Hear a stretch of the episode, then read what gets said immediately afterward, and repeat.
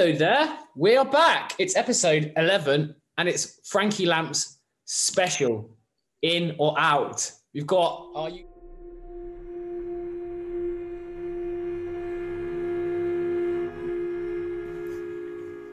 Frankie Lampard. We've got our usual panellists, Tim Skipper and Ben Petit on the line, socially distancing as always. How are you doing?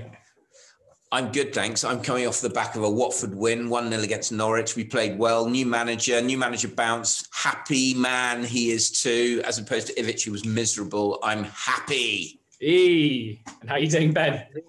Um, yeah, I'm feeling good. You know, I've put the Chelsea game out of my head. It's Christmas. You know, things happen. Good New Year. I'm feeling. I'm feeling positive for the new year. Vaccine's coming as well, so yeah, yeah. It's all good. It's got to be. Got to think. Think good things. So this is a short, exclusive, fifteen-minute banger on Chelsea, and we're going to be talking about Frank Lampard's situation. I mean, you've been listening to a lot of um, rumours on the grapevine that he's got a couple games left. That's what I've been. I've been listening to Talk Sport as well as others, and, and one of the pundits, um, Tony Cascarino, who I quite like. I like what he's got to say. He is of the view that Lampard. This is the most important week of Lampard's managerial career, and if he loses one and draws one, he could be out. Well, he might have been saved, because apparently the City game might be postponed as well. Ah, no, I just read that that has been postponed.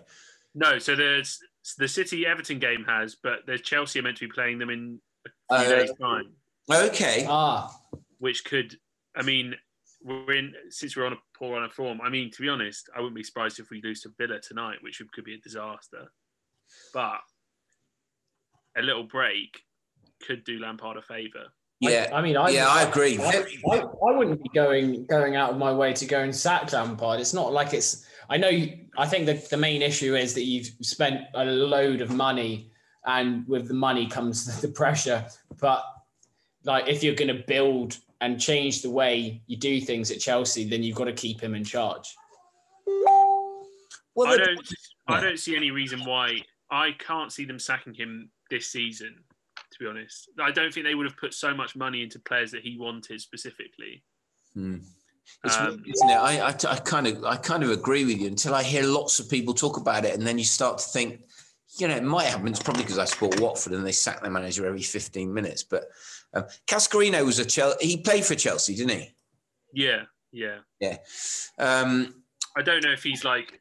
How many people he knows currently at the club or what his yeah exactly exactly but he was specifically talking about a couple of things. So Pulisic was being played was he being played on the left when he's normally a right wing, or the other way around? Yeah, and he keeps on swapping with Werner, and Werner's not really doing much on the wing. I think the other thing is easy to forget is a lot of these players, well, the players Chelsea signed, they've come to London and it's lockdown and COVID, and it's easy to think of like they should just do a job because they're paid so much money. But at the end of the day, if they're stuck in home at home with no option to do anything, well, apparently this is a in the Athletic. They said Pulisic was injured for the last international break, but they let him go to the U S because he basically had no one else to hang out with, and they thought it could do him a good job to hang out with some people he was friendly with. God, that's all about mental well-being, isn't it? Like- so, obviously, I don't know. I'm yeah, not no, expert, it's, it's, it's, our own personal Pulisic expert, but. He's actually away at the moment. Um, but they were also talking about the fact that Lampard keeps switching the team around. He doesn't have any consistency in terms of the people he starts. And, and also talking a bit about Rhys James, who's brilliant attacking-wise, but apparently not great defensively. What, what do you think about that? Uh, I think it's hard. I think Rhys James, well, apparently he's had an, this niggling knee injury for a few months now, which I think has caused him issues. Um, I think he's got. Uh, there is a back five that he if it, that he picks pretty much every time, which is Mendy, James, Zuma, Silva, and Chilwell. He pretty much picks Kante and Mount every game. I think the problem is Ziyech being injured for so long has caused issues, because the ideal front three is Ziyech, Werner, Pulisic. So Pulisic and Ziyech constantly being injured has caused a bit of an issue going forward. Yeah, and. Um... I mean, obviously, you watch the Arsenal game. it didn't. That was, that was, it, it, like they just didn't look very motivated when they. I mean, Arsenal are, are on the ropes at the moment, and I expected Chelsea to just, you know, yeah. nail that game. You know, you expect Chelsea with the, the attacking threat they've got to, and Arsenal's back four to be winning that quite clearly. So that is something which is clearly wrong with Lampard's tactics. I mean, I don't. Yeah, I think yeah, I think it was it was the tactics were. I mean, I don't really know what tactics there were, to be honest. But the, it's it's hard to implement anything when the players are clearly either tired, which seems a bit of a sort of weak excuse, or just clearly weren't up for it, which is also pretty poor. I blame the players more for the Arsenal game. I think there's been issues in the past with Lampard, but I think the Arsenal game specifically was. Yeah, played. I think you're right. Actually, I just think they just didn't. They, they played badly, and they didn't seem to have any kind of ability to sort of switch it around themselves in the game. Sometimes you've got to rely on the players to sort it out, and they just yeah. didn't. It's also a, you know, Fulham issue when they brought all those players in. It's a new keeper, new left back, new right winger, new striker, new centre mid. Yeah. New. I mean, Rhys James wasn't playing every game last season, so you could sort of say new right back. That's a lot of changes to a team in one summer, which wasn't even. And also, there was no pre-season for mm. to bring in a lot of players in, which is why teams that are already a bit settled, like I don't know, Leicester, although yeah. they've, they're on a bit of a poor run, or, or Liverpool, even though they're injuries. What happened, what happened to the Leicester game today? I think it finished one all. Uh, did it? So um, Lampard, in or out? I think personally, I think if he loses against Villa, if they lose against Villa tonight, I think the next game becomes really, really critical. I mean, Villa, to be fair, if, if, if Villa win their two games in hand, they're one point behind Liverpool, so it's hardly a disgrace to, to lose. Chelsea, to Chelsea don't have the same managerial approach as United. They won't back a, a manager as long. They're they're, they're more short term, um, and that's how they've done things for a long time. We. At Watford, we take it to the extremes with it, but Chelsea have always gone that approach. So I think, you know, a couple of maybe three more games and he's not hitting it, then there are managers available who would love to go manage Chelsea and that squad who would probably come in and make an instant impact. I'd like to, I'd like to see, I'd like to see what happens if Pochettino hasn't signed up oh, at, at, yeah, at, at Paris and Chelsea win their lose their next two yeah. games. Would you I would be that? surprised if he went.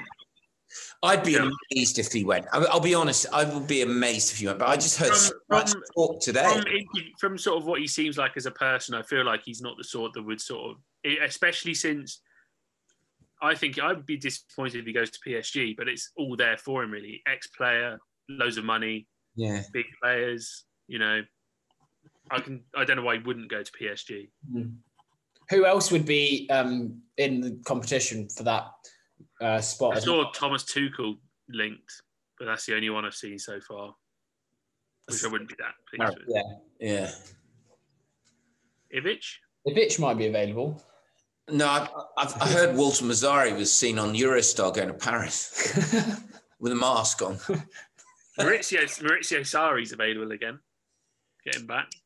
Yeah, he is too. Yeah, God. I mean, that might be a... There are managers available. Um, so final question before we sign off. I want to ask you both. Um, Troy Deeney's now um, That's what you wanted, Talk Sport. uh, firstly, have you listened to him on Talk Sport and what do you think of him? And secondly, um, do you think that having Troy Deeney... Um, still as the main focal point for Watford is a bad or a good thing? Well, I'll take the first one. And I think his his point on, um, you know, heading and if a player and concussion. So if a player, you know, feels like they just get on with it and they've been battered on the head. I, I, I agree with that. If the player thinks they haven't been battered and they can just get up and do it. I mean, concussions just, it's not... Concussions, how you feel in the mind. It's not, you don't need a doctor's opinion about it. So that's what I've got to say on that. Is that what you're saying? I, I agree with Troy Deeney. Well, you're an idiot. No, of course, of course, Deeney's an absolute muppet. for even suggesting. He just offers the con- controversial view when it comes to that. But I, I mean, think I think Troy Troy Deeney is perfect Talk Sport presenter material.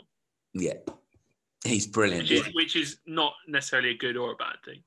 Yeah. And then with regards to focal point, I don't know. They Andre Gray and him look quite good, but yesterday, was it the day before? Day before. Um, but I think we need. I'd, I'd, I'd like to see someone like João Pedro and Sarr just up front, just mixing it up. I mean, how Dean, is is my, speaking of sponsored youngster, is Ismaila Sarr? How is he? He was man of the match on against Norwich. Yeah, he's not clinical enough. He's. But he's he's he's good. Yeah, no. He's, yeah. He gets... And the league rumours seem to have gone a bit quiet. Mm. So. I think. Do you think anyone's gonna actually move this January? Because it's sort of isolation, lockdown. You shouldn't be going. Like, True. Is there is this going to be the deadest January transfer window of all time because of COVID? Yeah. I mean, Maybe. probably could be a good thing. Needs a little bit of a break from this stupid. Yeah. I mean, transfers were getting a bit stupid, to be honest. Yeah, probably, yeah. And is Tammy Abraham going to stick around? Or will he go Will he go on loan somewhere in January? Because he seems to be falling down the pecking order, doesn't he? Uh, no, I think it... Well, he started against Arsenal. Yeah. I think if anyone goes, it would be Giroud. I think Giroud's going to go at the end of the season. Yeah. And then I don't know if they'll bring in someone else, because I don't know if that just two strikers of Werner and Abraham would be reliable enough. That would be what's interesting. He's yeah. got, he had an automatic extension to his contract, so he's got at least two years left on his contract. Yeah. Um, I don't know. I don't. I think I, I can't see anyone from Chelsea leaving this January. That's around the starting. Apart from Lampard. fifteen Lampard. Maybe Lampard. Lampard and Jody. If he does, if he does lose three games in a row, and Pochettino is still available. Yeah.